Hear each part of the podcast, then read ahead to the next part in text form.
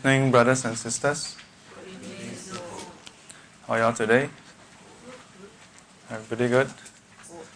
So today is the last session for this uh, term or this uh, duration. Uh, we'll take a two weeks break. Then after the two weeks break, we'll come back. Yeah, uh, to continue. We are how, how much, when did we start? Uh? In October? Around October?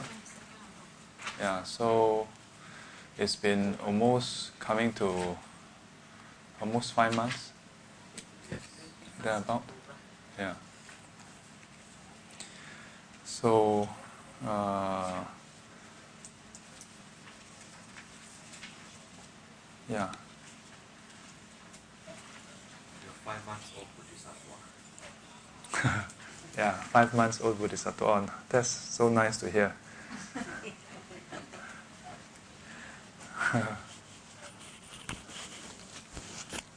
oh, I didn't live this life for nothing. My life was not in vain. If to have uh, planted, uh, assisted in your planting the seeds of bodhicitta then uh, this human life was not wasted, was not uh, in vain. 不虚此行. Uh, so let's continue. Uh,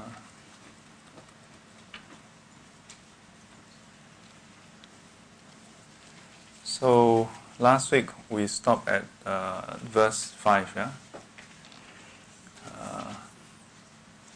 uh, Huh? Yeah, we stopped at 5. Uh. We finish 5. Uh. Yeah, you can see the cross cross here. Yeah, don't assume the. so, uh, have covered the, the verse. Um, any questions about the previous verses? Any questions? Hmm. So, did, did you manage to do the homework? Mm. Who didn't do homework? ah, last day of 打屁股. no, cannot 打屁股. Uh, nowadays talk about 人权. Yeah. yeah. Hmm. Any anything to share for the homework? Besides the original homework, I gave another homework, right? Was there another homework? What was the second homework? Besides the first one, the first one was to to try to help people, yeah, uh, and then to note it down, and then to do reflection. And the second one, huh? Uh, to, to do purification, repentance. Yeah? Uh, not do? Okay. So, not non-repentful. non-recalcitrant. I don't know where to start. Which topic to pick? Which topic to pick? Yeah. Uh, actually, cultivation can be quite interesting and quite exciting. Think about it, huh? Uh, did I tell you about the getting things done? About the. No, apparently not. Maybe not in this class. So, uh, a friend of mine, an ex colleague, Yong Hee, so he shared with me about getting things done. Yeah, in short, it's called GTD. Yeah, GTD. Yeah, getting things done. Yeah. Can you all see? Oh, it looks very clear. Oh, this is, you know what operating system this is? This is, uh, this is Ubuntu. Yeah, advertise a bit. Uh, nothing to advertise. Ubuntu doesn't belong to me. It's a free software. Yeah, but I've been using it for many years. it's actually quite useful. So, getting things done uh, is a very simple framework. Yeah. And I think for many people, it can actually not just help you get things done, but help you look at your life differently. I'm not, uh, I'm not a, an expert in this framework, yeah, but let me just share with you in brief. And then we can see perhaps how it applies to our spiritual practices. So the gist of it is something very simple. It's about asking yourself a question uh, Can you do it in two minutes? Can it be done in two minutes? Yeah. As simple as that. Mm. Yeah. Can you remember this? Huh? Cannot remember. No, as in, like now I tell you, can you remember this tomorrow? Can, uh, okay. Well, for a while I got a bit of a shock. Yeah, this line cannot remember jialat. uh, give me a minute, uh, let me just customize something. The keyboard, the full screen.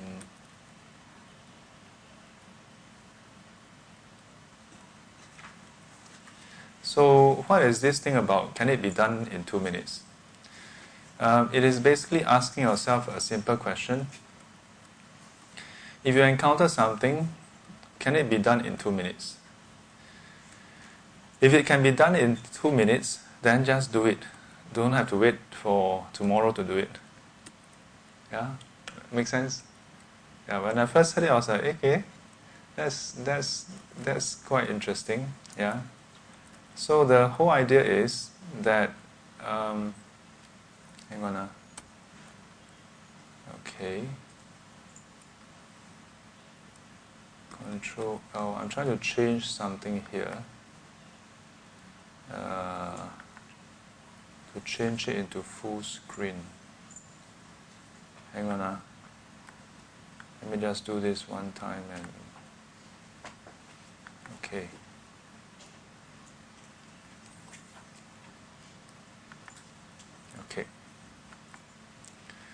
So,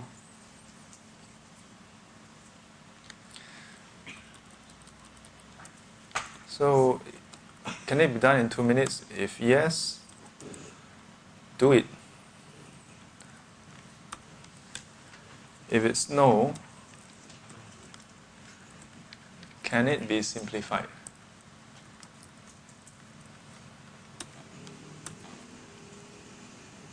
Okay? If it's no, then you ask yourself a, a next question can it be simplified? Okay? Then after that, if yes, do it. then if no, then okay, write down uh, what is required.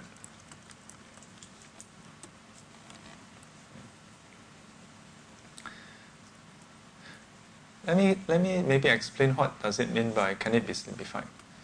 Uh, maybe I should say can it be broken down? Hmm. Yeah? If it can be broken down, then break it down. If it cannot be broken down, then write down what is required for it to be done. Then when you break it down, each of the items, ask yourself the same question, can it be done in two minutes? Yeah so that your your list of items only consists of things that can be done in two minutes, which you will do immediately, or things that need other people to help. Yeah, that is more complex than two minutes. Yeah. Prior to this is to write down a list of things to do. Yeah. I've when when my friend Yong Hee shared this with me, I thought this very interesting.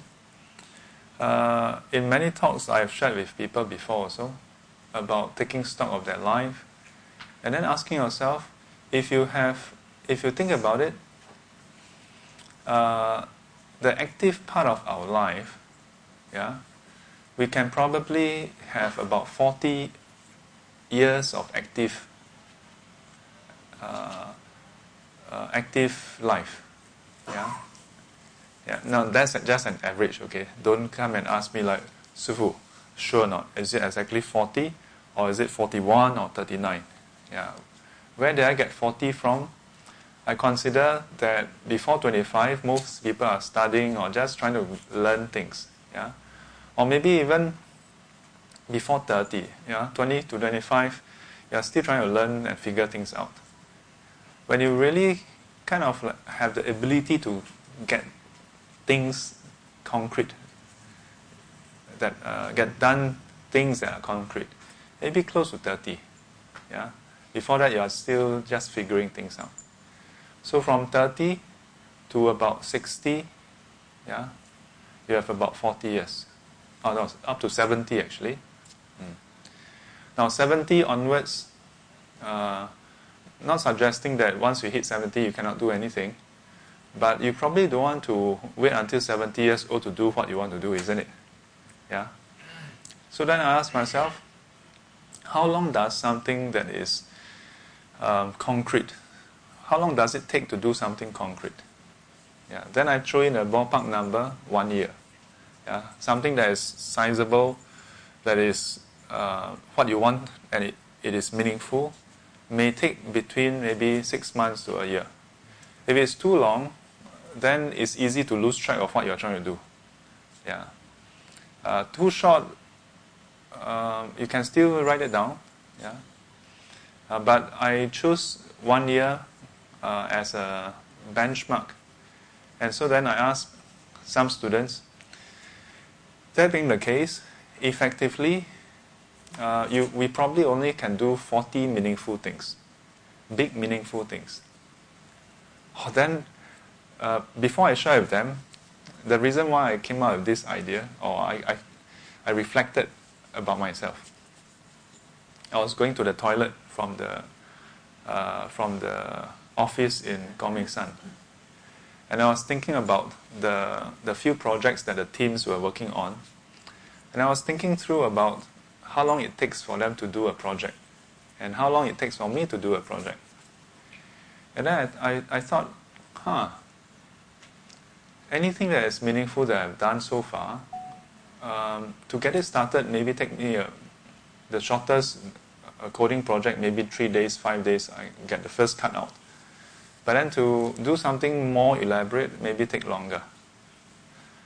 Then I thought about it. Hey, since I have limited lifespan, and I was thinking in a very unspiritual way, uh, honestly, I was thinking, how many pieces of code, unique code, can I write in my whole life? Yeah? And I thought, if, regardless of how many, how, many, how many hours or days I take to write a piece of code, it, it basically means that because I have a finite life, I have I can only write a finite number of apps in my whole life. Simply put. So then from there I reflected further and I thought, what if each program that I write, each app that I write, takes about a year? And if I if all I do is write apps, if a person all he does is write apps, then he can effectively write maybe about 40 apps. And that's how from there I came up with this number 40. And then I asked myself, but most people don't write, spend their time writing apps. Yeah? They may want to do other things that's more meaningful to them. And it, the, the same principle may still apply. Yeah? But then as I talk to people, I realize that we don't have 40 free years, you know, because we already spend 8 hours, 10 hours or some even 12 hours of our life at work. Now, work is not something that is not meaningful. It is meaningful. Yeah, it helps to keep us, uh, help us with our upkeep. Yeah, pay the bills, um, get things that we need, yeah, help our loved ones achieve their goals, and so on. Yeah, but besides that, is there anything else we want to do? So if you take away the 10 hours per day, we have effectively maybe about six hours of wakeful time per day. Yeah, on average, six hours. So six hours, even if you count that as a full day, when actually it's not, then you realize that you may have the chance to do only less than 40 things. Yeah. For me, as I share more with people, it became even more stark and apparent. And it got me really excited. Why? Because suddenly I don't have tomorrow or next year to, to, to think what I want to do. suddenly it becomes very exciting because it is like instead of writing a, a very long report that, you know, in the university we have this FYP, final year uh, report. Yeah. Uh, final project, and we have to write a report. And it just takes forever. It's, it feels like, oh, there's no end to it, you know. But now, when you look at it, your life this way, then it becomes very finite. And becomes very exciting because then you can really ask yourself, okay, imagine yourself at the end of your life, assuming that we all live up to 80, 80 plus. What is the thing you want to be known for? When you are in your final year, for example, or final days, yeah, when you sit down there or lie down there and people come and visit you, you know, what do you want to tell them that, yeah, well, don't cry, you know, I know I'm going, but yeah, in this life I've done 40 things. Yeah? In this life I've done only 30 things. In this life I've done 100 things. I don't know, each of us may do different number of things. Or maybe we may say, in my life I've only done one thing. Yeah, bring up my children.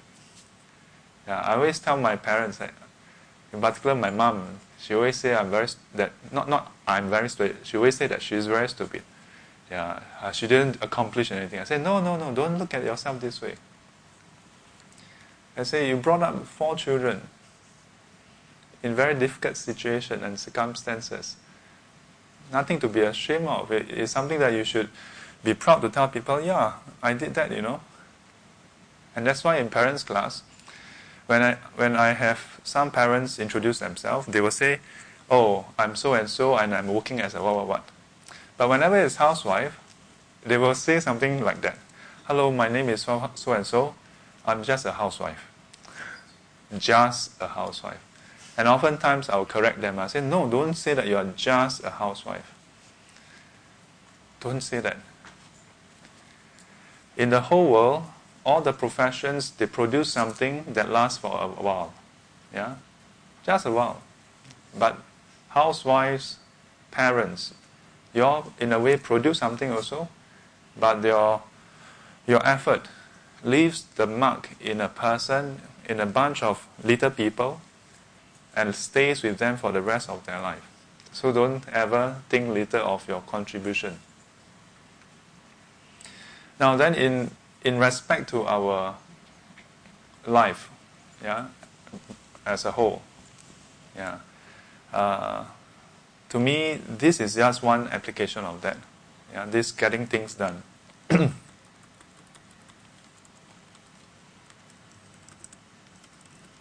Oops.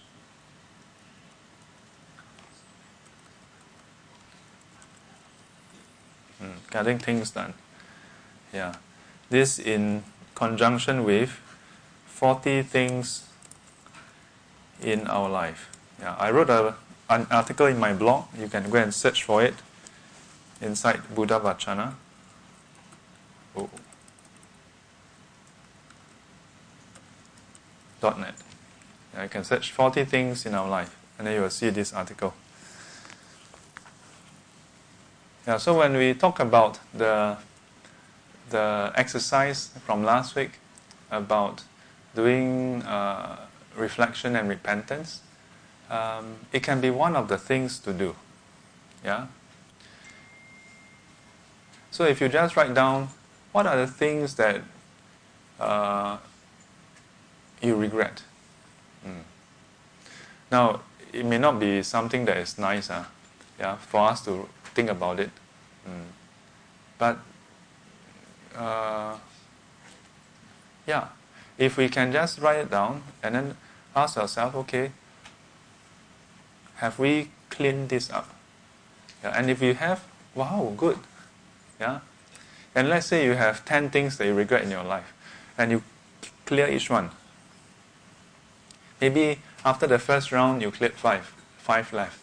Hey, that's that's that's good, isn't it? Huh? Hmm. That's nothing to for us to feel bad about. Yeah. Has anyone is there anyone in this class who has never done anything that is regretful? You see? Uh, so don't worry, all of us have something to regret. Yeah.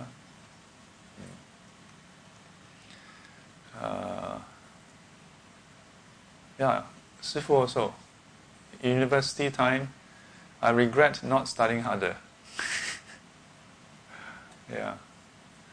Uh, but in a way, I don't regret. Uh. you know why? Because, uh, because of the way I studied, I made a lot of mistakes in school. And because of those mistakes, I have a lot of stories to tell. If I had studied and then just did okay throughout, then my, my uni days is uneventful, you know. Yeah, no ups and downs. So in a way, I don't regret that. Uh, so try out the exercise. Use this as a framework that for you to try out. Uh, first, write down a list of things to do, and you don't have to prioritize it. Yeah. So no prioritization, and then run through it. Hmm, Mm. and ask yourself the question can it be done in two minutes? If it can be done in two minutes, just go and do it. Yeah?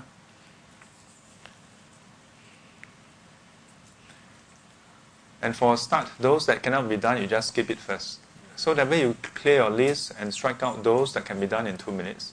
Then after that, you go back to the list again and ask yourself, okay, if it cannot be done in two minutes, can it be simplified? Yeah.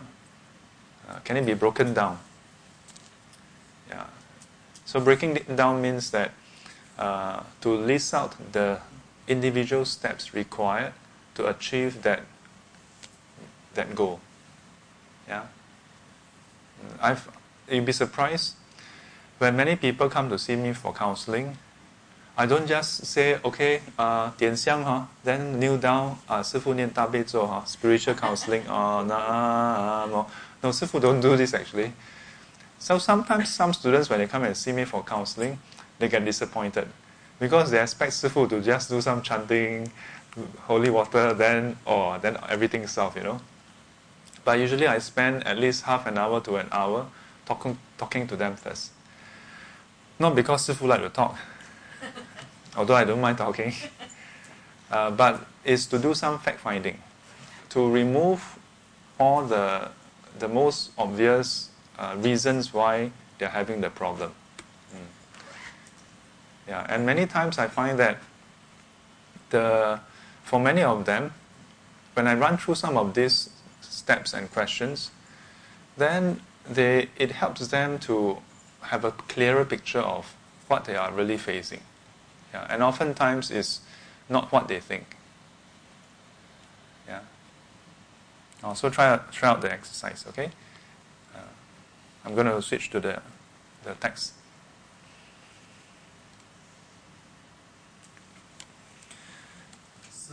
Yes.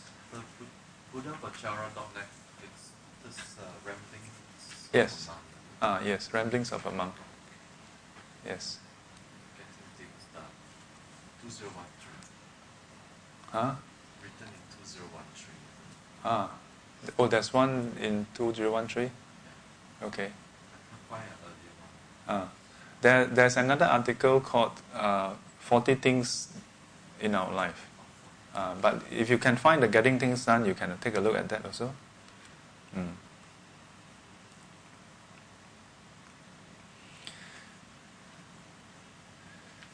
So, uh,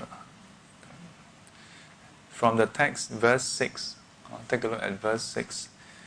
况请众生赴呀赴宴的赴哈 to that means to turn up uh, for the for the meal 呀无上安乐宴嗯，反后后返七众生云何生上去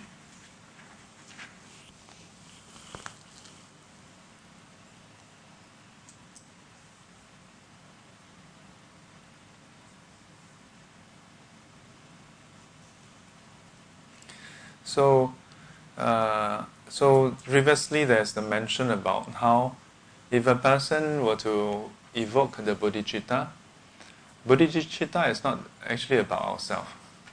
Yeah. Uh, the practices in Buddhism, there's some part that is about ourselves, uh, but there's a lot of the practices that's not just about ourselves. Take for example, observing the precepts. That is very funda- fundamental throughout all the traditions, including the uh, Theravadan tradition. Most people look at it as a very personal practice. Yeah?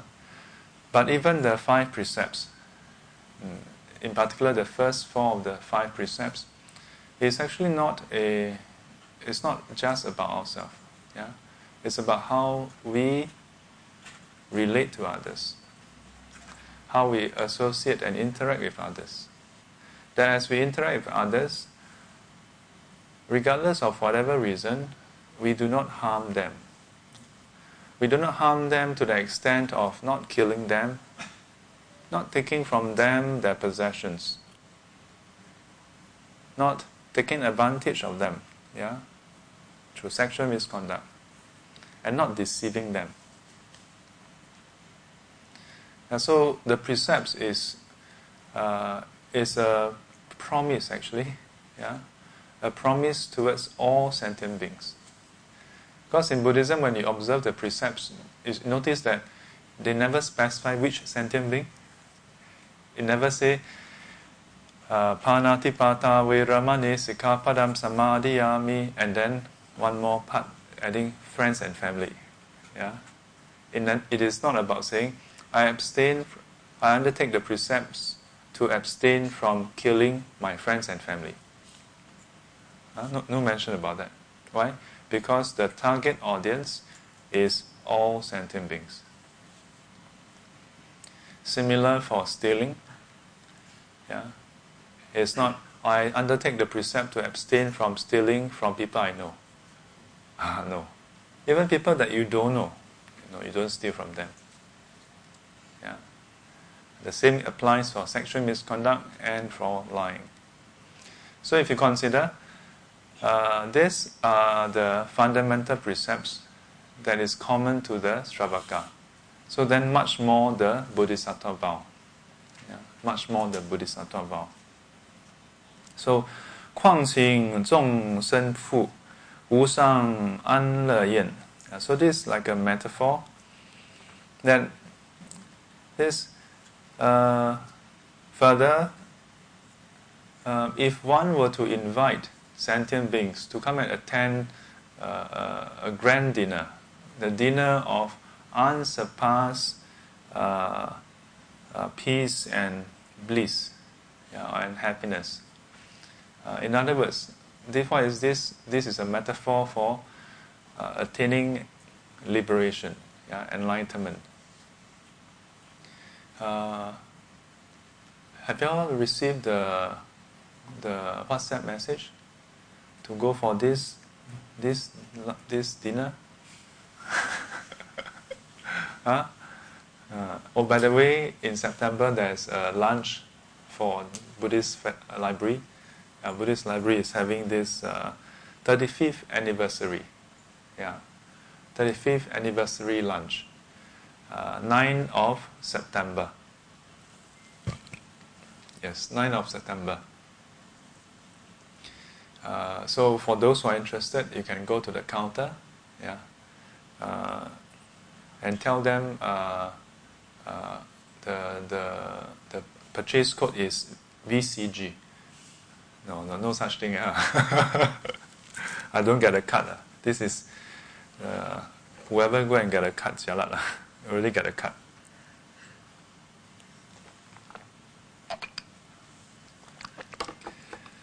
Yeah, this is purely for Buddhist library, organized by the Buddhist library. And this is among the different programs. They're, they're very little. You notice that Buddhist library has Dharma classes throughout the whole year, retreats, but very little fundraising projects. Yeah. Uh, so uh, this is a way for the Buddhist library to invite all the past students, existing students, devotees to come together in celebration of Buddhist education. Yeah. the library, you know, the, the temple in a library. Yeah. I remember Bhante mentioning this. Yeah. That this is not a library in a temple. This is a temple in a library. Yeah. So um, when a bodhisattva make the vow to attain Buddhahood, to attain Buddhahood in order to liberate all sentient beings. Uh, the Buddhas don't say, okay, I attain, uh, attain Buddhahood and I'm going to just liberate uh, uh, just the few of you. Huh? The rest, sorry, huh? First come, first serve all. The rest, uh, you let me know, I screen through. Yeah. when the Buddhas attain enlightenment, the enlightenment is for all. Yeah, it's for all. Uh, in the Heart Sutra class, the the very model or the framework of Buddhahood is explored in full detail. Yeah? Buddhahood is, in fact, not something that is done just by the Buddha himself. Mm. It's just like what uh, Bhante Dhammaratana mentioned about the robe offering. Mm. Have you ever attended a robe offering before? Yeah. If you have attended the one that Bhante Dhammaratana organized here, you will, he will very often mention about this, about how robe offering is not just about the monks. Yeah, it has to be co- uh, conducted by two parties, the sangha and the lay community. Yeah. If you think carefully, many things in this world, we only we only think of the doer or the recipient. So we tend to think that only one party is required. But many many activities, many actions need two parties to be involved. And so even Buddhahood requires two parties. One is the Buddha, the other one is a sentient being. For a person to be a teacher, it's not just that about this person going to NIE and get a diploma or degree, you know. Yeah, nowadays you cannot just get diploma, you must get a degree. Yeah. You must have students. Just recently some schools have to reorg, right? Yeah, they have closed some schools because there's not not enough students in some some of the towns. Then they form up new schools. What happened to the teachers? They are still teachers, but they cannot function as teachers. Yeah? Mothers. Are mothers by yourself mothers? No. Without children, you're not mother. No big deal. no big deal. Yeah, it's a big deal. Uh, but it's not independently existing. Yeah. So when a bodhisattva make the vow, it is not by himself. It's not in isolation. It's with with respect, with regards to all sentient beings. So when he make the vow to attain the unsurpassed perfect enlightenment, he is actually sending out an invitation to all sentient beings. In due time, yeah, in due time, I will attain Anuttara Samyak Sambodhi. Come, come and learn, come and rejoice in this. Those with little dust in the eyes may come. Yeah? And then from there, the Bodhisattva must put in the time and effort to, to, to fulfill that, that invitation. Uh, just as if you, if you send out invitation to, to invite people for lunch or dinner. Then after you don't do anything. then everybody turn up, then no food. Oh, jialat. Huh? Mm. So, 况请众生赴无上安乐宴. So, uh, further, if you if a person were to invite sentient beings, yeah, to come and attend such a auspicious dinner, the dinner of liberation. Mm yeah, unsurpassed uh, uh, peace and happiness, yeah, which is nibbana. 后返七众生, but then later on, after sending out the invite, later decide, ayah, too troublesome. Or for, for whatever reasons, you say, I don't, I don't want to do it. Then, 云何生善趣? Yeah, so previously I've mentioned to you all before, in her is, uh, there's a few different meaning, contextual. Yeah? Uh, in this case is, uh, how can one, yeah, sen san qi, yunhe sen san chi. how can one be born in a wholesome, yeah, in a good destination? Mm. So here, referring to the bodhisattvas, yeah, that the bodhisattva, if you if you are bodhisattva and then you forsake forsake this task, yeah, yeah, your, your goal, the bodhisattva path, then you expect to still be born in a happy place. Mm.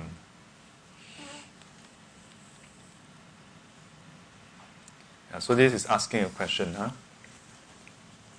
有人舍觉心，却办解脱果。彼业不可思，为知为一切智。So, so having asked all those questions, then here it says, 有人舍决心. Now, if there's someone who actually give up, relinquish, yeah, relinquish 舍决心 dressing this the the mind yeah, bodhicitta is literally dressing yeah bodhicitta awakening mind yeah the intent to uh, attain enlightenment usually we translate as puti sing yeah fa puti sing bodhicitta uh, so in this case uh, if we look at the, the usual translation as puti sing. Puti is the transliteration of bodhi. Yeah, chitta is heart. So we, we translate it as sing. But here they translate even the word bodhi. Mm. Because bodhi means to awaken. So they use the word jue. Yeah. so, uh, in other words, if a person were to forsake bodhicitta, to give up on the bodhisattva path,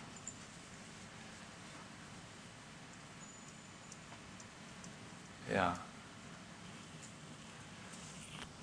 You notice that this text is very interesting. Keep talking about giving up. Huh? Ah. Why? Because it's really easy to give up.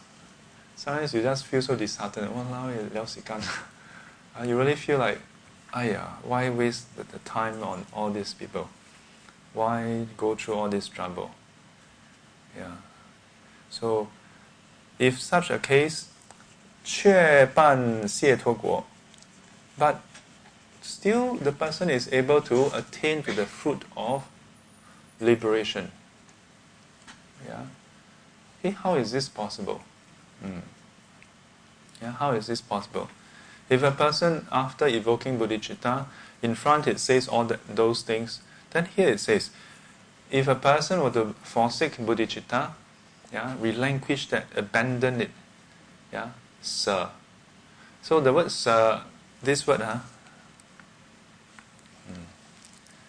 Uh, we usually use it to, to denote equanimity. Mm. And when we talk about equanimity, then it is actually 平等者. Yeah.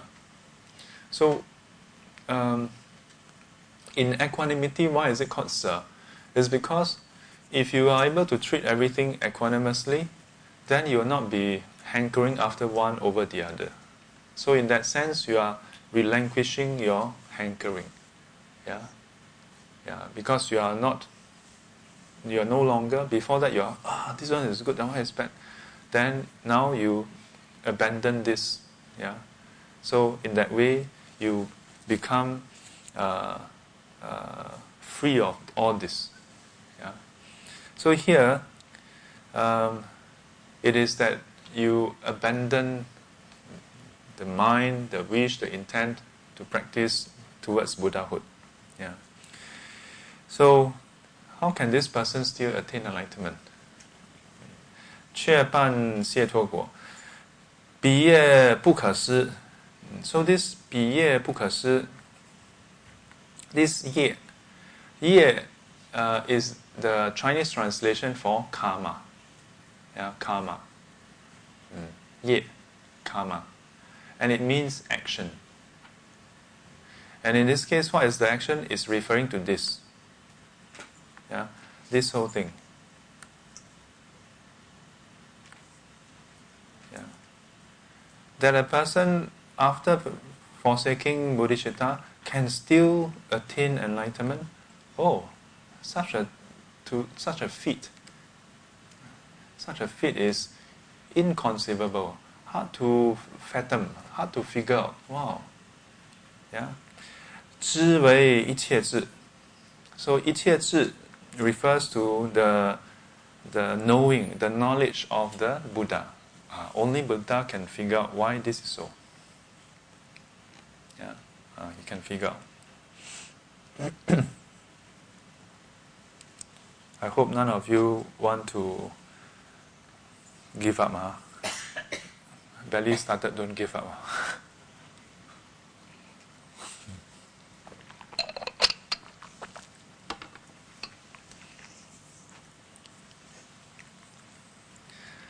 yeah, so when you uh, go back and do the exercise, last week was write down the things that you regret, right? Yeah. From the things that you regret, then you can also consider. So the purification is not just about oh pray to the Buddha, bow down, bow down, and then make aspiration. Uh, then, but from the aspiration, it can point to ah things that you want to do. Yeah, instead of what you have done. Uh, or things that you want to do instead. So I ever thought about this. For for some religion, uh, to be considered faithful, they must at least go for a pilgrimage. How many times, you know, in their life? Uh, in Buddhism, uh, there's actually no, not really such a uh, requirement given. Yeah, the Buddha in the Parinibbana Sutta did mention about how those who are faithful uh, can visit the four sites. Yeah? Uh, and from there they can strengthen their faith, yeah, their faith. But there's no requirement in the cultivation path to go and do this. Uh, think about it, Noble Eightfold Path. Right view, right intention, right speech, right action, right livelihood, right effort, right mindfulness, right concentration. Yeah, 八正道. Eh, never mention about 朝圣. uh, 九正道, number nine, or go for pilgrimage. No, no such a thing. Or you may, some people may say, oh, right effort, uh, put in effort, then you must go on pilgrimage. No, the Buddha never say about going on pilgrimage. He said, well, if a person were to go, he can strengthen his faith. So although I have brought people on some kind of pilgrimage before, but some students, when they consult me, uh, I will advise them this. I will say, uh, when you go to see the four different sites, do you all know about the the four different places? There's also mention about eight, yeah. But in the sutra, there's only mention about four. Uh, can do you all know the first four? Uh, you, you, know about eight. You, maybe you can share. I don't know. Huh? Anybody heard about the eight places? or four places? Who don't know about the four places? Huh? Oh, don't know. Oh, oh no, only three. Huh? Uh, share one. Huh? Lumbini, very good. Uh, Lumbini is where the Buddha was born. Yeah, Lumbini Park. Lumbini Park is now in what we call modern day Nepal. Yeah. In the Buddha's time, there's no Nepal, and there's no India also. Yeah. There's only Kapilavastu. There's only uh, Lumbini Park. Uh, there were 16 states. Yeah. So the birthplace is one of them. The place where he attained enlightenment is one of them. The place where he gave the first teaching is one of them. And then the place where he passed away is one of them. Yeah, Kushinagar is where he passed away.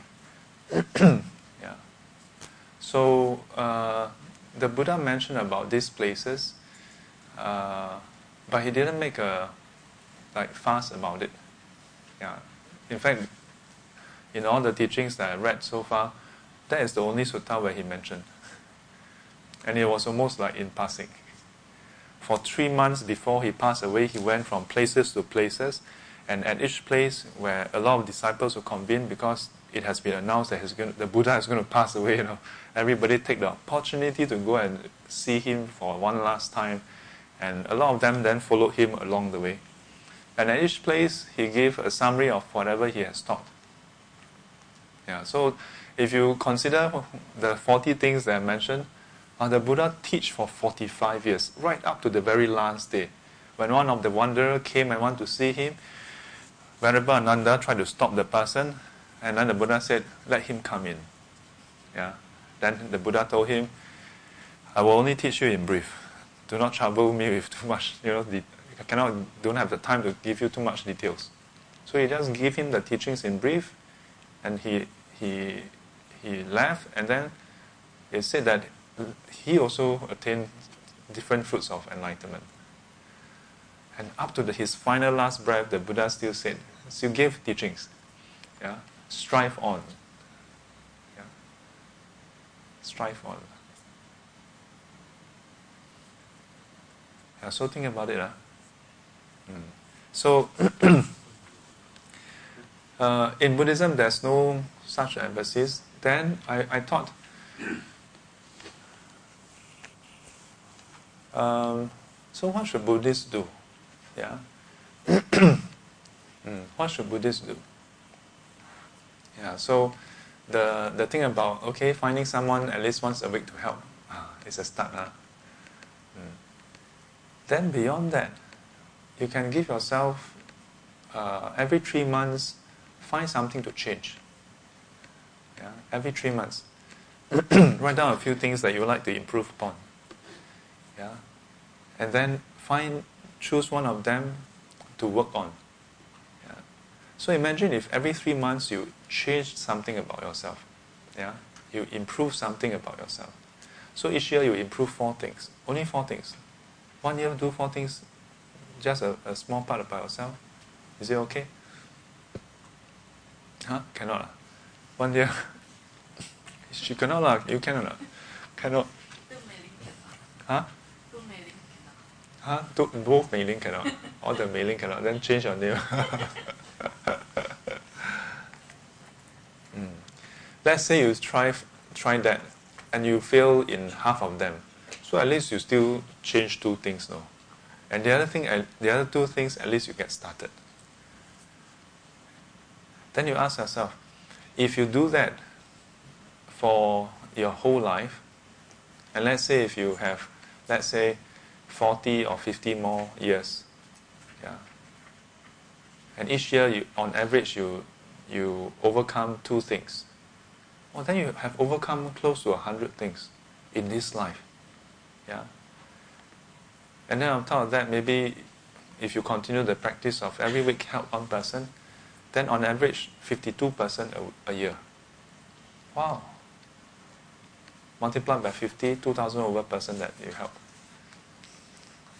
by the time you die, uh, you're like quite excited, like, hey, can't wait to get receive my bonus. People, hey, where am I going to go? You steady, no problem, I'm ready. huh? Have you ever heard of those people when they are going to pass away, they know where they are going to go? Uh, yeah, they know when they will go and they know where they will be going. Yeah, you can search internet. yeah, there's, there are some testimony of this. Mm. Uh, in Buddhism, we say it's possible to practice to the point where you know when you will go and you know where you will go. Mm. Uh, but before that day, let me give you a simpler task. Know where you will go tomorrow. yeah, physically know where you'll go tomorrow, know where you're going to go now. And mentally, try to know where you are going, yeah, and when you are going. if you are if you are not even sure about where your mind is now, yeah, and when you will go to a good place, when you will go to a bad place, then of course we will not know after this life where we will go. But if you consistently know, okay, where your mind is headed towards, even if it's headed towards a unwholesome state, for a start, I will tell you it's okay, but you must at least know. And if you at least know, then you can start working on it to move away from those conditions that trigger the mind to move in that direction. Uh, then you have a you have then readily over time mm, uh, you can improve. Uh? So 菩萨戒堕中，此罪最严重， 因彼心若生，将损众生利。So this 词缀 is referring to uh, again the forsaking, the abandoning of bodhicitta. Uh, this is most important. Yeah, other things maybe I mean we are still unenlightened, uh, uh, uh but this one is very crucial. Because if you abandon this, then everything else you, you may do. But if you don't abandon this, maybe on this particular area you are weak, you, uh, you make a mistake, uh, but your heart is still for the benefit of sentient beings. Just now I mentioned about the five precepts. Most people think of five precepts as no, nothing to do with Bodhisattva path. But think about it. If you have the heart, I want to attain Buddhahood, that means in, you are trying to reach the point where you benefit sentient beings. But it is not that only when you attain Buddhahood, then you want to benefit sentient beings. It is that now you want to attain, now you want to benefit, but now you cannot benefit yet. So you try to work towards Buddhahood to benefit sentient beings. But the mindset is already must be there already. Bodhicitta is about, you know, awakening to benefit. Uh, in that case, then the Bodhisattva, even before attaining enlightenment, would observe the five precepts, would not go and harm sentient beings. Yeah? And that's why 菩萨戒堕中, among the different practices, the precepts that the Bodhisattva may fail, may transgress. Yeah? Uh, 此罪最严重. Uh, this, this wrongdoing, this failure, this transgression, yeah, the word transgression is often used for precepts. This transgression uh, is most grave, yeah, very heavy. It's the most serious. 因彼心若生, if this mindset were to arise, that means you were to abandon bodhicitta, 将损众生力 uh, then it would, what happen? It would harm the benefit, the welfare of sentient beings.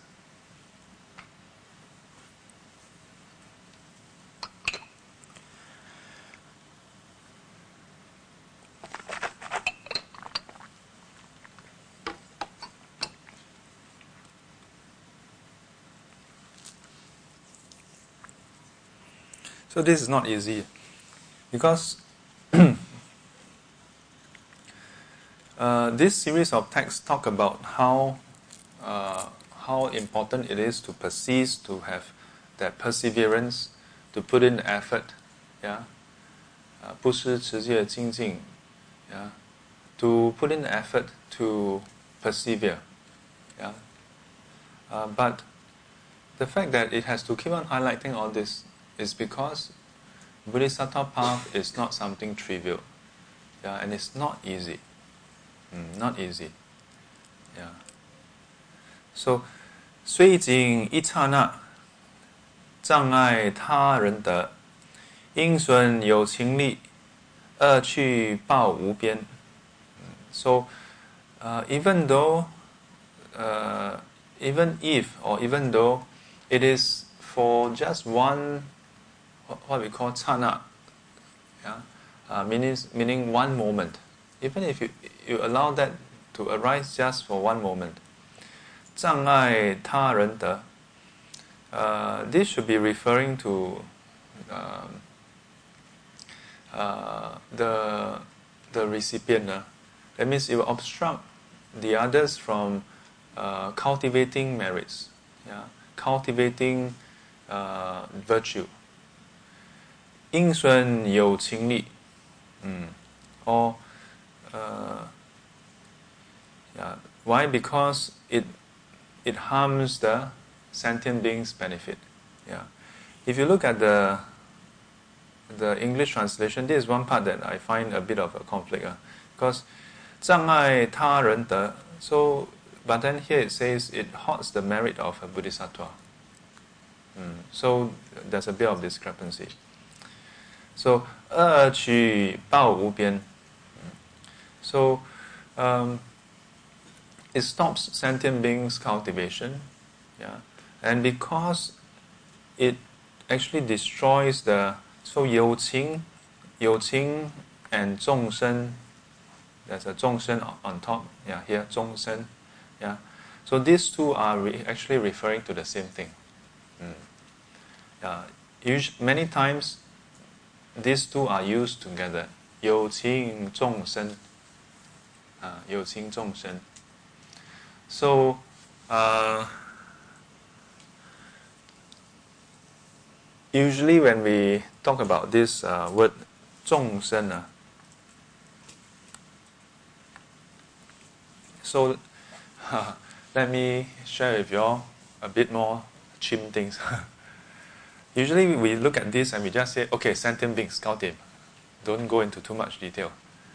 But apparently, the word 众生, the Pali or Sanskrit term is Pudgala. And the meaning, there's, there's two uh, interpretation to this meaning.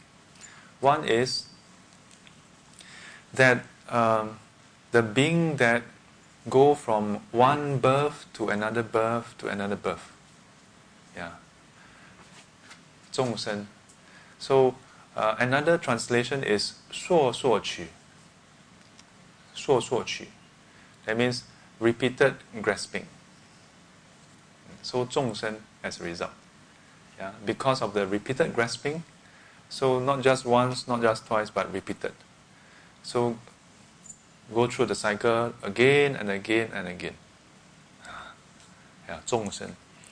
The second meaning for this that we found is uh, in one of the texts it says that zhong uh, is referring to wu zhong. That means the being that comprises of the five aggregates. Yeah, that grasps onto the five aggregates. So they, are th- they, are, they all point to the same thing, but the angle is slightly different. Oh, angle is slightly different. So this is the different angles to look at it. This can be helpful because otherwise, if we just use the word beings or sentient beings, uh, depending on the exposure we have, we may only appreciate it as oh just something that's living. Uh, but this is this is giving that whole context of how sentient beings wander through samsara. Yeah, wander through samsara. Then this 有情有情。有情 means 那个，那 it can feel, yeah, and only that which has mind can feel, yeah, that which is sentient can feel, and that's why it's translated as sentient being, yeah, that has mind, that which has mind, and can, that is conscious and can feel. Yeah. Yes. So I've always heard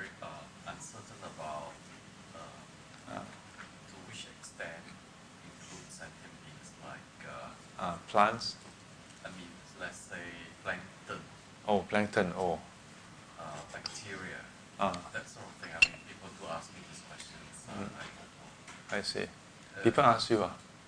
I mean, when we talk about Buddhism, sentient beings, there's also is a bacteria, a sentient being, Mm. uh, unicellular. Uh, so,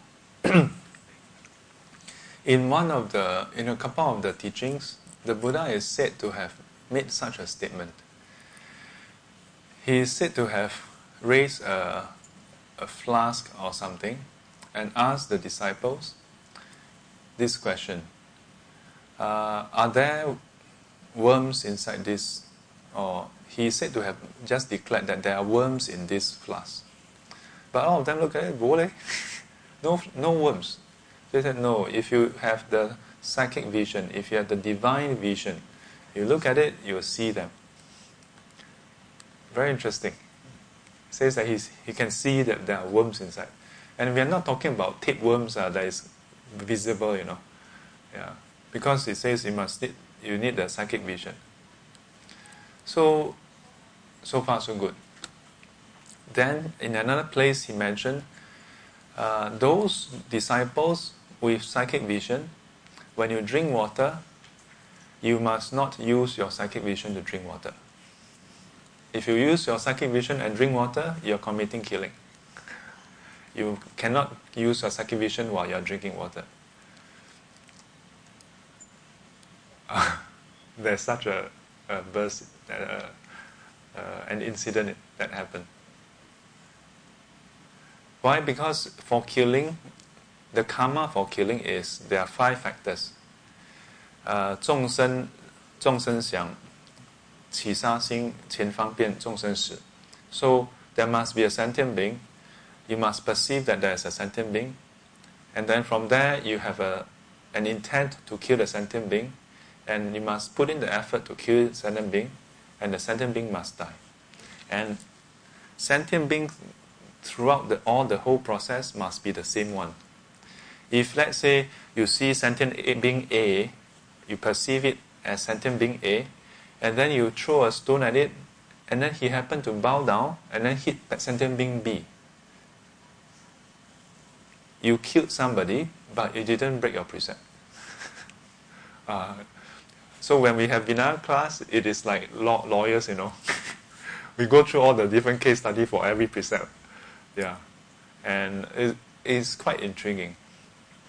Because this discussion, these uh, commentaries on the Vinaya uh, is, is from way back. Yeah, so there's a lot of uh, analysis and consideration with res- respect to the mind. Yeah. So, um, from this, if we can assume that um, the Buddha was seeing uh, microbes or bacteria, then one would then conclude that those are sentient. Yeah. As to how how sentient is that, I also don't know. Yeah. Uh,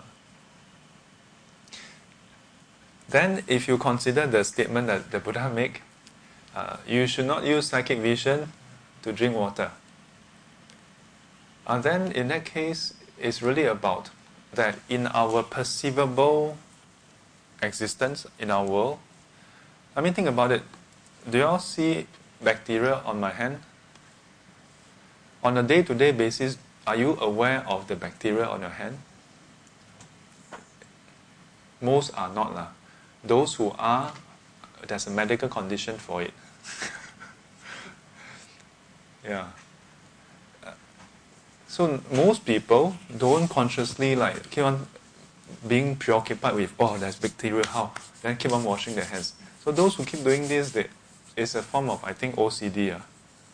Yeah. So, um, but even then, they may not consciously like know and see that there are bacteria also. It is just the mere knowledge that there's bacteria, then they get paranoid. Yeah, so it's actually quite different. Yeah, actually quite different. Usually, when people ask those questions, I mean, there are many reasons. Uh, not to be presumptuous, which way they are asking. Um, but some are asking genuinely, trying to find out the boundaries of the the principle.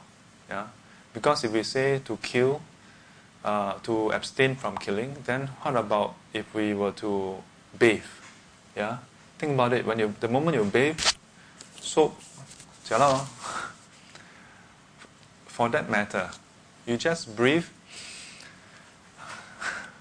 A lot of things die already. yeah, since the start of the class, don't know how many of these things would have died. Yeah, as to uh, assuming if they are sentient, then how? Yeah. Uh, but in fact, even then, uh, we have not committed killing. Because as, as we breathe in and out, we're not consciously seeing and being aware, la. See lao, see lao. You know, it's not, isn't it? Yeah. So even if you compare that you have, as you breathe in, uh, resulted, you know, your antibodies, a lot of things. First of all, when you breathe in, you're not consciously thinking of killing. But as you breathe in, the body's antibodies and whatever, the T cells and so on, will, if any of them get in, will they'll take care of it. Huh? So you're not directly, consciously involved in killing them. Yeah. Another scenario when we are sick, we take antibiotics. Ah. We sometimes do consciously say, uh, I want to kill the bacteria to recover. Ah. Then how do you uh, look at Treat it? as medicine. lah. Don't think of, don't keep on thinking, I want to kill them, I want to kill them. I want to get well, I want to get well. You don't kill them, then they will kill you. You don't kill them, they Yeah. will kill you. Exactly. So just take it as medicine. lah. Because even in the Buddha's time, certain medicine will confirm, you know, do that. Yeah. Now, it may sound a bit like just, you know, finding the loophole, legal loophole.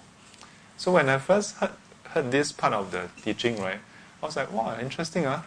Was the Buddha teaching his disciples to, you know, find a loophole to go in? But over the years, I, I reflected on this and I find that it's not so much about finding a loophole, but it's about the fact that karma is planted through the, the, the what we call uh, cetana. Yeah, cetana. Yeah, the intent. It's all about your intent, the conscious effort.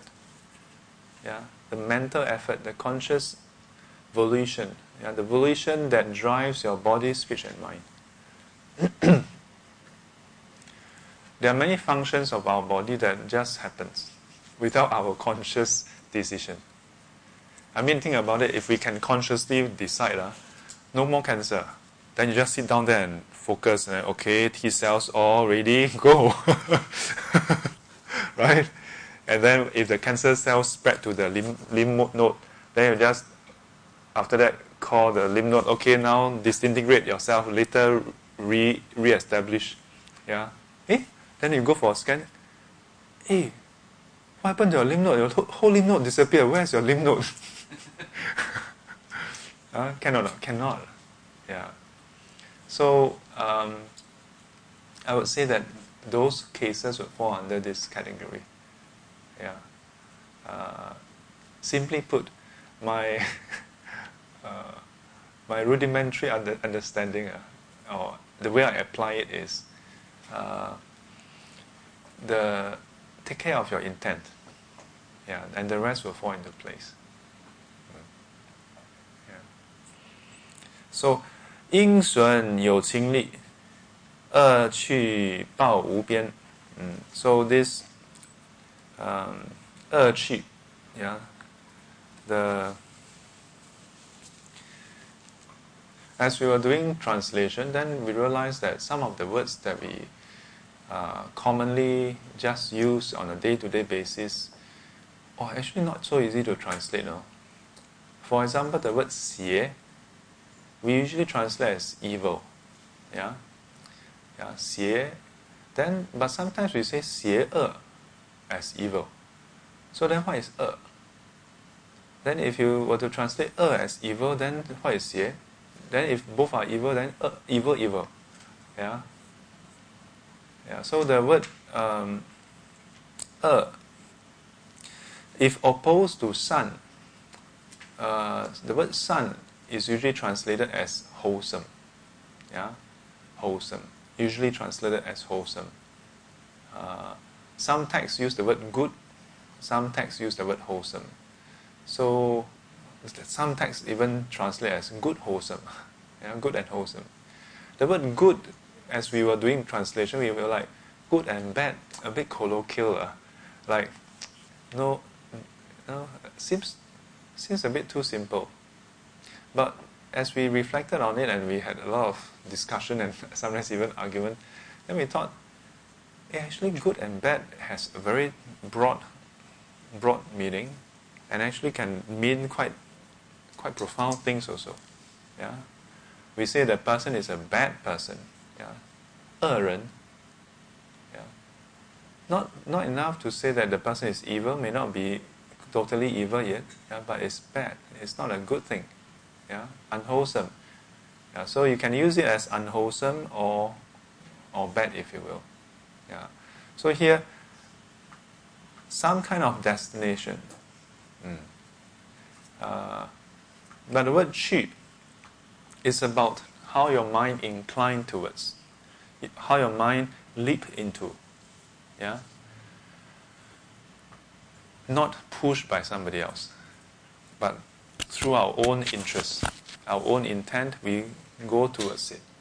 Hmm. In Buddhism, the six realms, the five destination, yeah, the different rebirth, uh, is our own interest, yeah, driven by our own karma, not sent by somebody else. So here, uh, whether you consider it as a bad destination, yeah, or unwholesome destination, basically that destination will result in uh, unpleasantness in pain. Yeah, so the the outcome. Yeah, 恶趣报无边. Mm, such outcome. Oh, there's no no boundaries to it. Uh. Mm, no boundaries to it.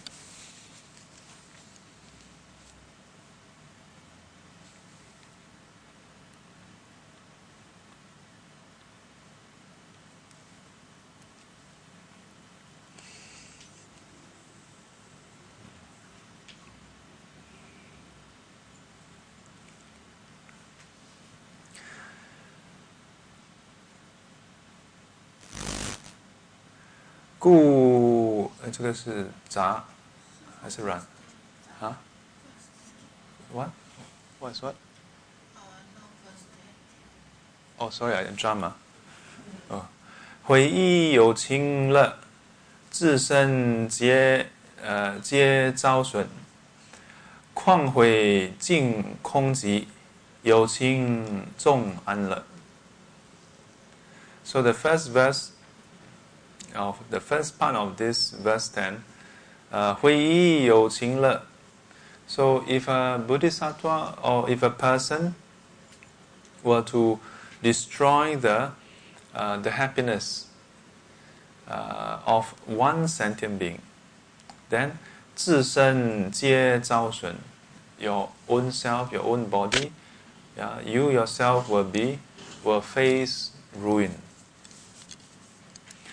何况毁尽，何呃况况毁尽空寂，呀，有情众安乐。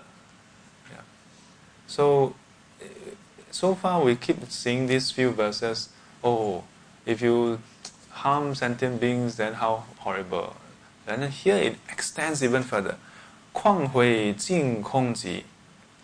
Yeah, for even more so Yeah, if you consider if a person if a person just harm one person, yeah, if one were to harm uh, one single person, then you yourself will be will come to ruins. Yeah, will be harmed. Then, what if you were to harm uh, the the happiness of sentient beings that that goes uh, goes boundlessly. Yeah? To what end? To the end of the boundaries of this space, the space. 尽空寂. This shi kong. Ah. Yeah, how far is the empty space? Wow, almost like boundless. Ah. Now imagine if there is a bound, okay? There are much sentient beings. Why? Because in fact, this line here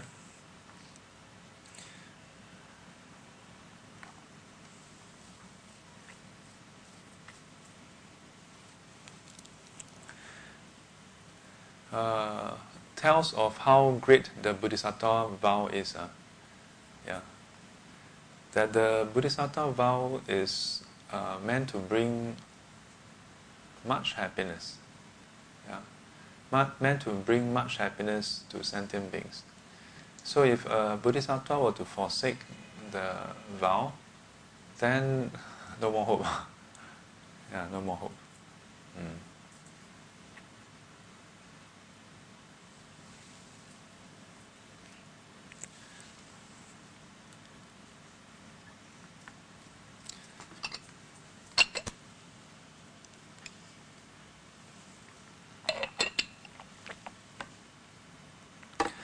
故然最堕力，菩提心力者，生呃，这个是生成生成成啊，生成轮回故，登第九，这个是什么字啊？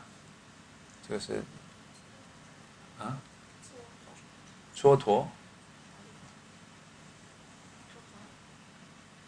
等一下啊，什么是蹉跎？来，给给你们功课，你们查一查。我来查一查，是不是蹉跎？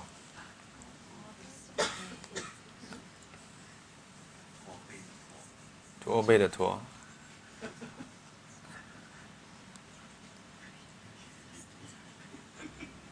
啊？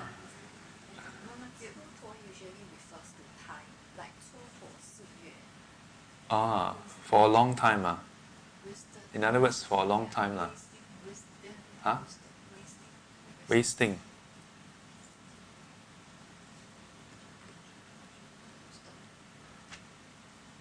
Huh? Waste, waste, wasted or wisdom? Huh? Wasted. Wasted, huh? Ah, okay. OK，啊，蹉跎岁月，哇，不错，至少这些学生的 那个墨水也不也也不少。so you all learn from me, I learn from you also. So I haven't learned much. you have Chinese. Don't get it. don't get Very hard. very hard. How Ah. to wait for your, your slide. Chinese Ah. one, ah, Ah. and your English translation not according to here. Sometimes. Ah, Some. is it? Ah, Sometimes I notice the translation. yeah. Same as here. Oh, you mean the one I say out? lah? Yeah. Yeah, yeah, yeah. It's not always the same. Yeah, it's not always the same.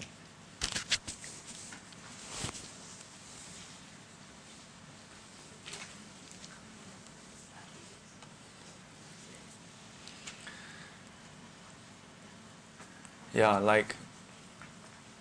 Uh, but sometimes you must know that the the translation is an art. ah. Less of a science than art. Like uh, the way we express it may be slightly different because of our exposure to the different texts. Uh, but the key thing is i whether the the essence itself point in the same direction. Oh, yeah. Is this the English translation translated from Tibetan? or from Sanskrit? This one should be from the English one should be from uh, Tibetan. Tibetan. And the Chinese Yeah. one? Uh, from what I know, this particular version is also from Tibetan. Right. Yeah, because this is actually from Tibet. Yeah, so I don't, I doubt they wrote it in Sanskrit. And Tibetan translated from Santideva, which would be Han. Uh, no, not necessarily. Yeah, not necessarily. Uh, Venerable Santideva, mm, let me go and check whether he, he, he first composed this in Sanskrit, yeah, or was it actually in uh, Tibetan? Yeah. Huh? No, that, oh, but what, what I say got meaning or not? Oh, don't dare to reply, jialat. I think sometimes the description is in silent reference to, say, uh, Bodhisattva, which is not very Uh. apparent. And sometimes the first line is linked to the fourth line. Then they Half so it's minutes a bit now. If you just read it, it appears no meaning.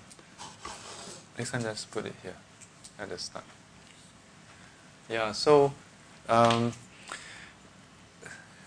uh, what Eng Lui pointed out, sometimes the first line uh, is actually referring to the fourth line. Uh. Uh, we actually encounter this in our trans when we do translation also. Yeah, because of the way uh, English and Chinese many times is terbalik one. ah. The the subject and the object and the certain words, the verbs, yeah. Uh, when you if you just do a literal translation, then every line for a line, sometimes when you read it, it becomes very obtuse, yeah. Uh, doesn't flow. They say like Uh. ah, destroy a single being's joy. Uh huh. Then you work the dream of yourself. Uh huh. Then what, what, and, but if the happiness of all is brought to nothing, what need is there to speak of this? Yeah, I must I must say some I must say something for the Sure, tra- no, like, like those British yes a bit po- a bit poetic lah. Huh? Every time they have to explain, no, what, well, Yeah. So I must speak for the translator also. Yeah. This is not translated by me, but I don't know this person also. This Rinpoche, I don't know him, but I must say something for him also. Because having done translation myself, I know how difficult it is. Uh. For me, when you listen to my explanation, if you if you find that it's not easy to understand, then I will be also. but at least you can ask question. Yeah. Then I can clarify. And as I explain, you notice that I read one time, then after that I read a second time, and I, I give a, a more or less uh, brief explanation, yeah, translation. Then after that I explain it further. Yeah. For translation, they don't have such a luxury of writing all that chunk in. Yeah. Unless it's a commentary on the commentary. Yeah. So usually, if you just read the translation directly, uh, there's that challenge. You know? Yeah. Can I try my own uh, explanation of uh, clause 10? Okay, can. It's like uh, you're saying it's it's doesn't make much meaning, right? So the way I read it and listening to Sifu is that if a bodhisattva were to destroy one being's happiness, right? Maybe by not helping that being, that bodhisattva's life would be ruined. ah. Yeah, his life would be ruined. Uh, can you imagine if many beings' happiness are, are brought to a standstill or destroyed? by this, by this. Then, uh, what need is there to speak of this? It's almost like saying, uh, you can't imagine how worse uh, the bodhisattva's life will be. There's no need to talk about how bad it is. So, so if I read it like this, then it adds up. I- Is that right? Am I on the right track? Yes, yes. But it is difficult, isn't it? Ah. Just for general reading. You know? Yes. Why don't you translate the English? What if, Ah. what if you do not include the Chinese explanation? Just try to explain it from the English one. ah. Yeah. Would it be as effective? Definitely not, isn't it? I, I would personally find that it's not so effective because certain nuances, uh, because uh, uh, I okay first first and foremost, uh, for myself, I I don't have the notion that uh, the teachings must be represented in a particular language to have the depth, breadth, and depth. So I'm all for doing translation, which is why I, I myself try to do it. Uh, but for example, certain words like 有情, yeah, the word 有情, and then the word uh, just now, where is that? 众生, yeah. So many times 有情 and 众生 is just translated as sentient being. So if you were to then uh, use the word sentient being, uh, you only explain one thing. But if you go back to the original word, but in fact in Sanskrit there are two different words talking about the same thing. Uh, but it is about the different emphasis. Yeah, so if we were to just look at the right side, right, and don't, do just don't talk about the left side at all, uh, some of these subtleties is lost in translation. So, so in, in, in this case, this Uh. book uh, somehow doesn't understand Chinese at all. uh, uh. What they can get from this is quite superficial. I, I wouldn't say that also. lah. So, if you're trying Uh. to read the Yeah, yeah. explanation by the Rim- Rinpoche, Uh, very often he doesn't seem to be able to explain. uh, As well as you. Amitofo. And you're able to explain better because of the Chinese translation. Yeah. I, I would think so. Yeah, it's helpful to have that Chinese text. Yeah, but it's also because I must also attribute attribute it to the way my teacher teach. He's very detailed. So, and because of the exposure to his teaching, so I have a lot of other texts to to pull in to give you that breadth and depth. Yeah, because if someone were to explain the Chinese text alone, also right, they it, like one line. Okay, five minute 搞定 next also can. Yeah, so. Uh, I mean, I, I really don't know who, don't know this Rinpoche, lah, this person. Yeah, uh, but I believe he, he has, he, he tried to give that, that uh, breath to it as well. Yeah. Or would you prefer if I just take out the right side? yeah. If you take out the right side, those non-Chinese literate person like people have big problem. Mm, Yeah, maybe. uh, yeah. At least, at least with the right side, To give some, with whatever little I, I can understand your translation of the Chinese version. yeah, At least I can try to map things out. bit. Yeah. Ah, so it still serve a purpose, lah. The seed that we plant is very small. Huh? The seed that we plant is very small because we don't quite understand. I don't quite understand. It's a karma product. So it's a Chinese school. you know, last time when I was in primary school, I really hated Chinese, you know. But your Chinese is superb. No, no, no, no, no. And, I say this not because I'm humble. I'm not humble about things. My mom will tell you, I'm not, I'm not humble. But, yeah, but I will tell you, my Chinese is not good. Yeah. I remember a conversation I had with my mom when I was younger. I really detest studying Chinese. Yeah, it was just so difficult, and it was the only only subject in primary school that my mom would uh, take the time to cut. You know, last time 早报, I don't know about now, but last time, at the middle of the back, there will be a few pages of the Ch- Chinese homework exercise. You know, wow, and she's super diligent. Yeah, she will cut it out and then insist that I must do it. Like, wow, eh. All other homework I finish it in school. Yeah, still stuck with this. Ah, wow, really dread. Ah, like, uh, just kill me already. like, you know, I will not play with toys for a week. Just don't ask me. So at some point, my mom actually told me this. Like, this is Teng Nang. Eh. My Teng Nang never talks me. You know, you are, you are Chinese. If you don't study Chinese, then what are you going to study? Yeah, and, and then she, she gave me a counter proposition. She said, if you don't study, if you don't want to study, uh, ask your principal to let you study Malay. ah." Of course, in my time, like, there's no such option anymore. But in that time, they can, you know. So you know what I said? Okay, okay. of course, now when I think back, uh, I'm very grateful to my mom for her insistence. Yeah. But your time is bilingual time, ah. supposedly, supposedly, yeah, uh, we have been trying to be bilingual.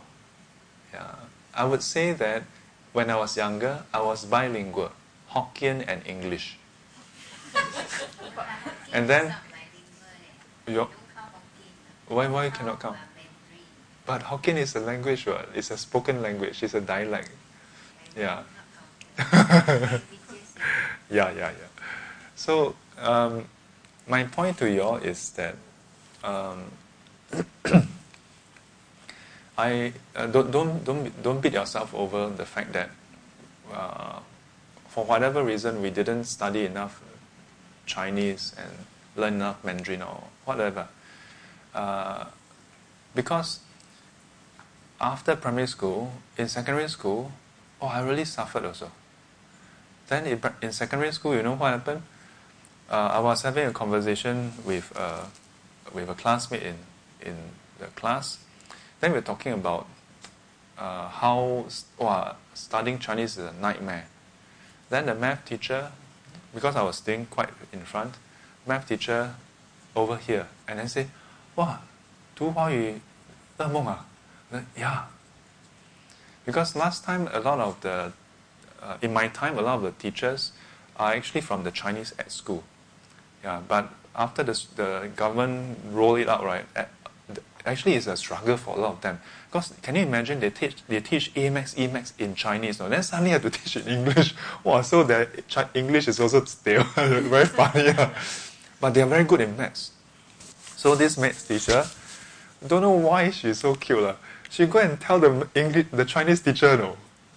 Maybe from her point of view, she's she mean well, but that was not the best thing to do because the the the, the Chinese teacher got so upset when it was her class. Right, she came in and first thing she did was confront me. I mean, I don't know whether I would do it if I'm the teacher, but I always think that I mean, come on, it's a kid. Don't know sec two. I think it was sec two or sec one. Like you're going to get upset over what a, a kid say with his friends. Like, come on, be more adult about it. but at that age, when she confronted me, oh, I was not someone to just, you know, like, KK, uh, siam a bit. Uh. I, I just look at her and say, 是啊，是噩梦啊。哇，jialat 了。Yeah, I, I, re- I really 敢做敢当嘛。I say it, you want to challenge me, confront me, I will admit it. Yes, I said it. So like, I mean, I didn't say so lah, but I was like, shit, like, okay, yes, I said it. 出去罚站。 But nothing wrong what? yeah, it's just my thought, but she asked me to go out to stand. Uh, Pull your ear. Pull ear, pull ear is nothing. When I was in primary school, kena slap ah. kena slap the the 作业簿 kena thrown out fourth floor. Have to go down and then collect it up and run up. You. No, like only one side. Yeah, can can, Yeah. No, no, don't say it in this way as though it's a racial thing. Ah, Malay Chinese teacher came Malay boy. during their class ah, disturb students. Yeah, but don't say Chinese cane Malay, otherwise will start World War Three, you know. because it's not that it was a Malay boy, that's why he was caned. then you put, well, you're very good, you can go and become a journalist. Sense it, but only for tabloid. ah. Cannot write for the big papers. Okay, but the point is, despite all this, So, when uh, why is it that for me it was it was just so difficult? Simply put, in school, every single subject in secondary school, nine subjects, eight of them are all in English. Only one, only one. You 老师进来，起立，行礼，坐下。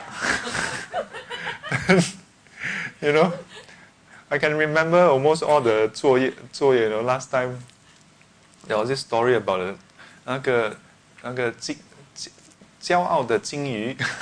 yeah, and last time the, the, the text, right? A lot of them has Buddhist story inside, you know. The the 骄傲的金鱼, have you heard about it? Give you the short version. The there was this whale, 金鱼 is whale, uh, was very proud.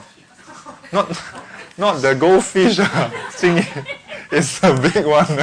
Uh. luckily you clarify. Uh. Yeah, it's or rather luckily I say. I give the translation. So he was very proud and he was like, Oh, I'm so big. So then um, I think one of the fishermen told him, no, you're not the biggest. No, I'm the biggest. I'm the tallest. I'm the, you know. Then the fisherman said, no, no, no. In the, in the island, there's one Buddha that is bigger than you. So actually, this story is, I think, from Japan. So the picture is the Daibutsu, Daibutsu Buddha in, in, the, in Japan, Da Fu Xiang, uh, uh, greenish bronze Buddha, very beautiful, very majestic. So the Jingyu was like, hmm, I will go and challenge the Buddha. what? But of course, when we read the text, you never go and think, how does the whale come up on land and walk all, all the way there, you know? So in the story, it's very cute. Oh, then go and see the Buddha. Oh, quite big, huh? So the Jingyu stood up, tiptoe. Mm, mm.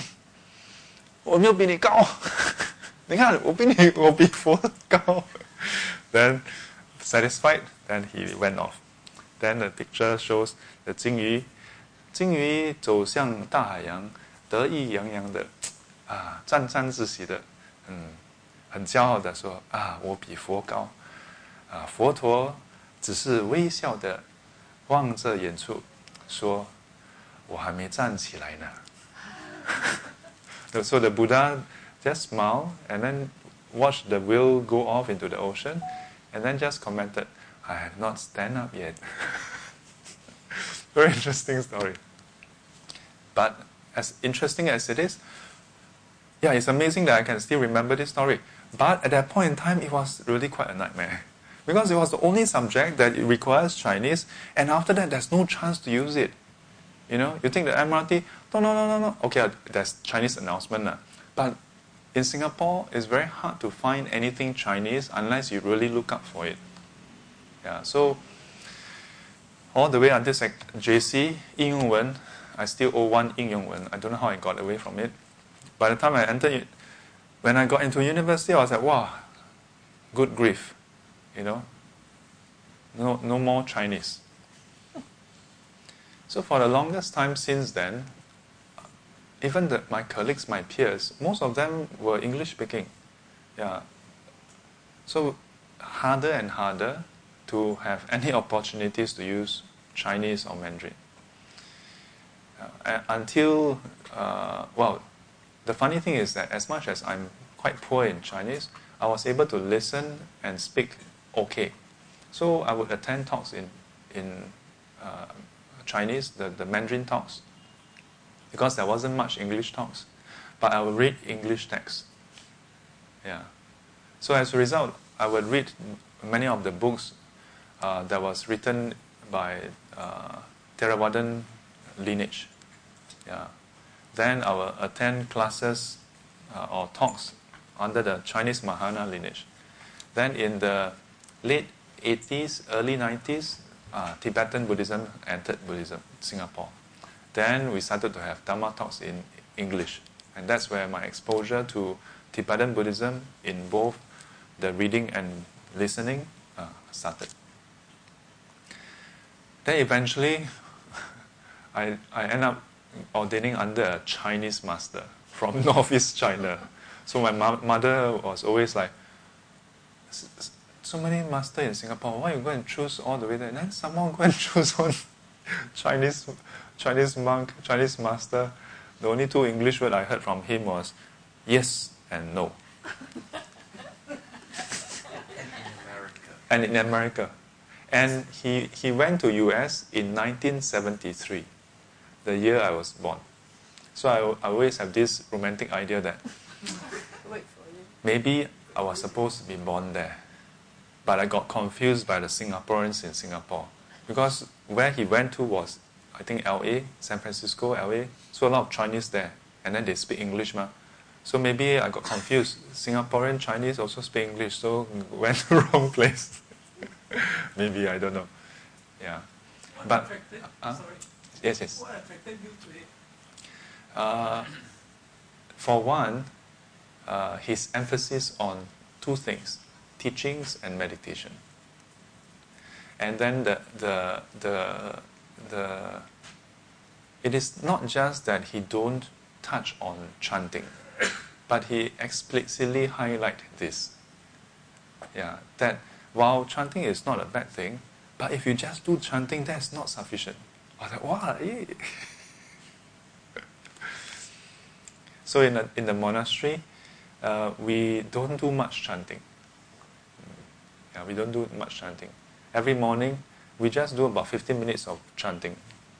Yeah, seven times uh, great compassionate mantra, then three refuge. That's it. Then we meditate for one and a half hours. Yeah, and in the evening, the same thing. It was only at the later stage that he allowed the because the, the nuns came on requesting, requesting that okay lah, okay lah, chan lah, chan lah. Then in the evening we had the Ami Tuojing. Before that it was the same, just seven times, seven times, counting. And then in the morning, for half an hour, we would read the Diamond Sutra. Yeah, half an hour, 25 minutes, read the Diamond Sutra. So when I first went to the retreat, they were doing that. And when I look at the, the, the schedule, wow, jialat, Diamond Sutra. You know, my, my brush with Diamond Sutra, in secondary school, my mom would play Diamond Sutra every single day. She would put in a tape, Song Jing Gang Jing, Dong, Dong, Dong. Wow. When I just hear the bell, uh, before the even chanting start, I'm like the monkey god, you know, Sun Wukong. Like want to go crazy, you know. And 般若啊，eh, is that, uh, no, 金刚般若波罗蜜经啊。Eh, how do they start 啊？How do they start? 经 Oh, they, they, they, they chant the 本师释迦牟尼佛 first lah, or, or something. Then after 如是我闻 and then with all the full orchestra, the, you know, the whole full ensemble, you know. 如是我闻，一是佛在舍卫国，即数即孤独也，欲大比丘神仙而。Wow, I tell you, was a nightmare for me, man.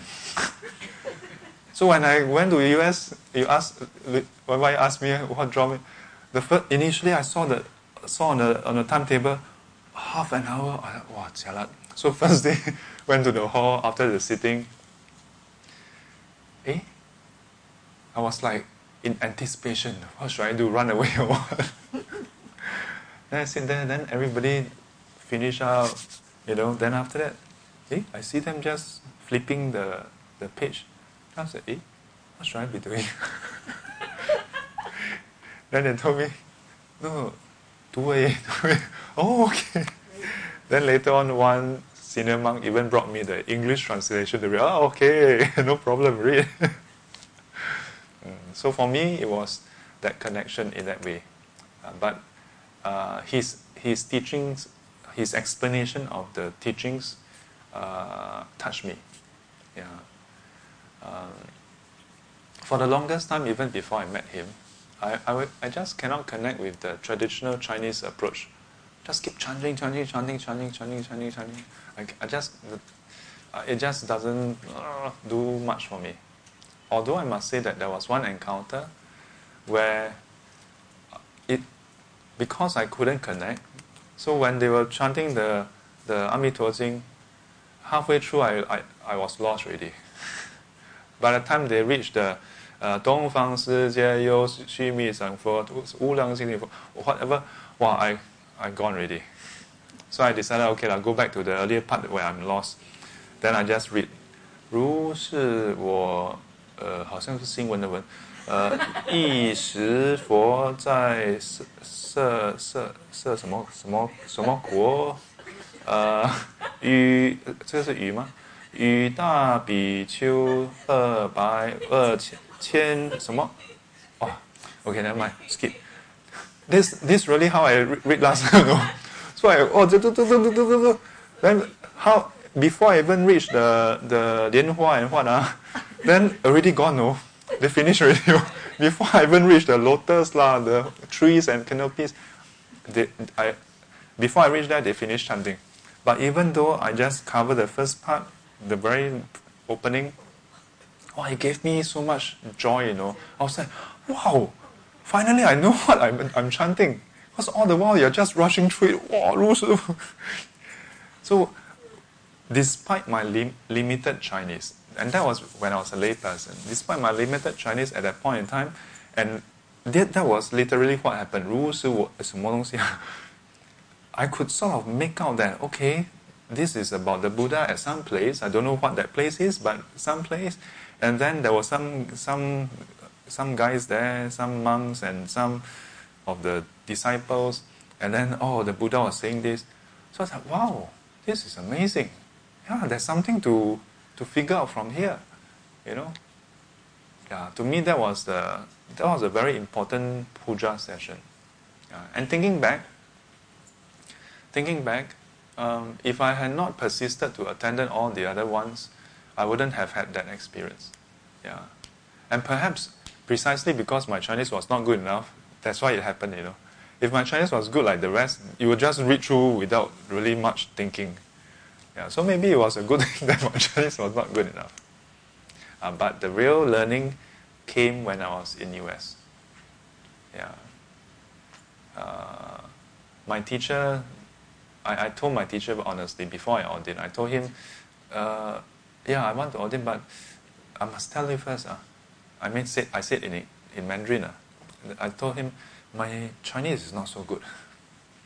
Then he asked, like, what is my educational level? I said, university. Then he said, then he looked at me like, 大学大学中文程度应该还可以吧?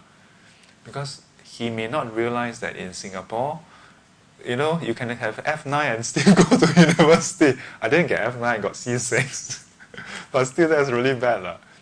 Because in Singapore, even if you get A, uh, our standard is like the C or D in, really, honestly, our standard is, is really scaled down, really, toned down. Mm. I mean, in recent years, they even allow people to write answer in Han Ping, right? When I saw that, even I was like, wow, what is this? yeah, so it took a lot of hard work. Yeah, but still, I wouldn't say my Chinese is good. I mean, sometimes I admit to you, that's calls me. yeah, uh, but those words that is more common in the sutra, I I will know because I only already is a difficult thing for me. So I cannot possibly still read sutra, still go and read 报纸, uh, newspaper. No. Yeah, so my vocab is very limited. I only know the vocab from the sutras. yeah, so like some words, wow, for most people very cheap, but I would know because it's it's not so commonly used in day-to-day speech. Yeah, but used in the sutra. Uh, but very common words are not so certain also. Yeah, especially if it's in 简体字，哇，他认识我，我不认识他。嗯，啊。 Which one? Uh, which one? Number six. Uh, how can I expect a happy destiny? Means uh, uh, he's, he, he led the wandering beings, means uh, sentient beings, Uh huh. uh?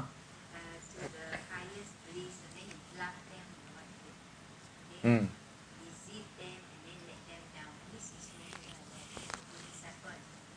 Yeah. No, it's not as it's not saying that bodhisattvas is not good. But if if a bodhisattva were to um, request uh, sentient beings yeah, to, to, to the highest bliss. I'm going to just read it uh, because you are reading it. Yeah, if a bodhisattva were to uh, summon wandering beings, referring to sentient beings who wander from life to life through samsara, and summon them to the highest bliss, in other words, to attain enlightenment. Uh, but in the end, we, uh, we were to deceive them yeah, by letting them down, then you already is bad enough that they're wandering around. Then you you invite them to say, hey, come, come, come. Good things happening, come. But in the end, eh, nothing. Uh, so then you look at the first line. How can I expect a happy destination? Yeah. If I do this, how can I expect a happy destination like this? Yeah. So sometimes in translation, we, we put the, the question in front, sometimes we put it behind. And I can appreciate this because when we do the translation, sometimes we try our best, where possible, to do a line to line translation. But many times, when we after we do the first cut, we review many times.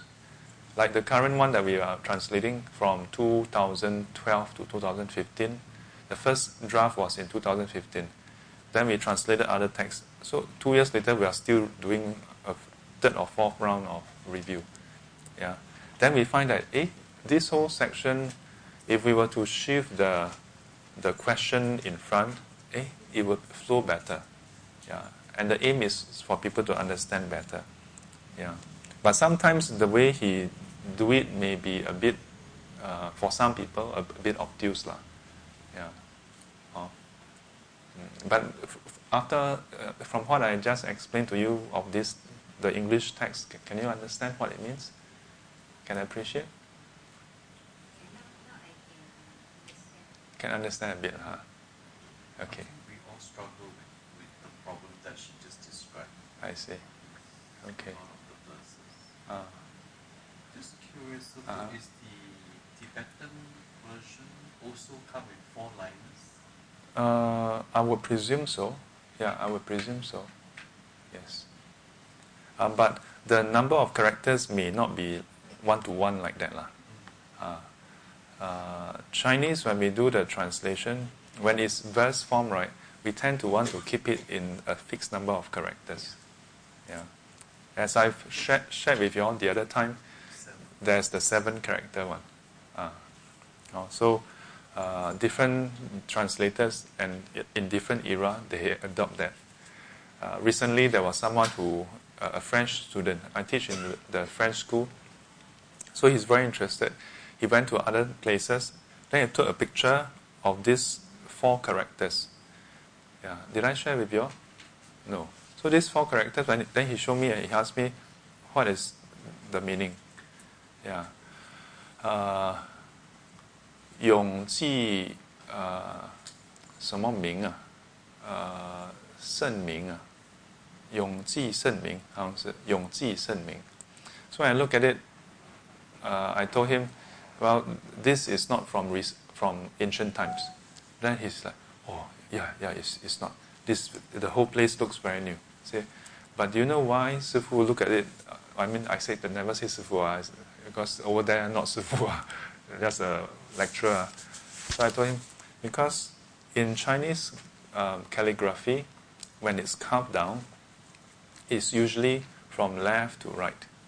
Yeah. But then when you read left right, that the meaning is all over the place. So it's actually from right to left and up to down.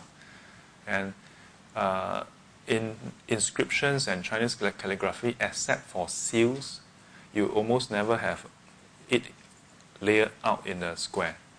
Yeah, almost never. Yeah. So it's usually in a form that is like that. This format um, has its roots. It is said that it has its roots from the bamboo strips that they use for writing initially, yeah, or for the carving. In any way, case it evolved in this way from uh, up to down, then right to left. Yeah. Uh, so anyway, the yeah, it, it takes time to be ex- exposed to appreciate all this. So uh, for me now, I, I, I, I, I mean, this, these two are separated. Uh. I took time to put it together yeah, because I find that the Chinese text, uh, does this? mm. Okay, so eh, see, see, can count lah biar, is it? Ah. Oh.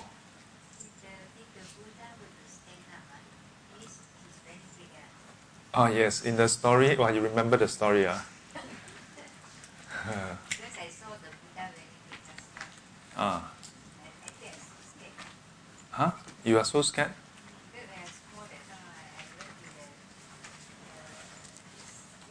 uh, race course there. Oh, race, race course road.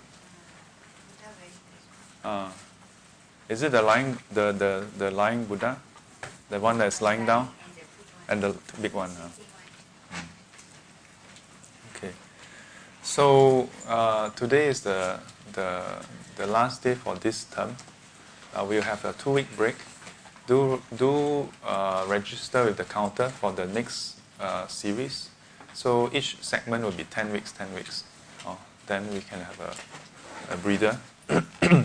Feel free to text me if you have any questions about the text, yeah, uh, even during the, the term itself. Oh, uh, and uh, so try out the exercise. Oh, do a reflection, both from last week and then this week's exercise. Yeah, ask yourself uh, if there are 40 things that you can do. Maybe one time think about 40 things is a lot. Uh, then you ask yourself, what do you want to do for this year? Yeah, uh, it's already coming to the end of March. The first quarter is almost over. Yeah. So 25% of the year is almost used up. Yeah. And uh, it is effectively the our past merit. Yeah, our past merit is is using up. Yeah. So what do we want to do with uh, the rest of our past merit? Huh? Mm. So uh, I'd like to take the opportunity to thank uh, Bhante Dhammaratana and the Buddhist Library for giving us the condition to learn together this commentary. 愿消三藏诸烦恼，愿得智慧真明了，普愿罪障悉消除，施是常行菩萨道，阿弥陀佛，起立。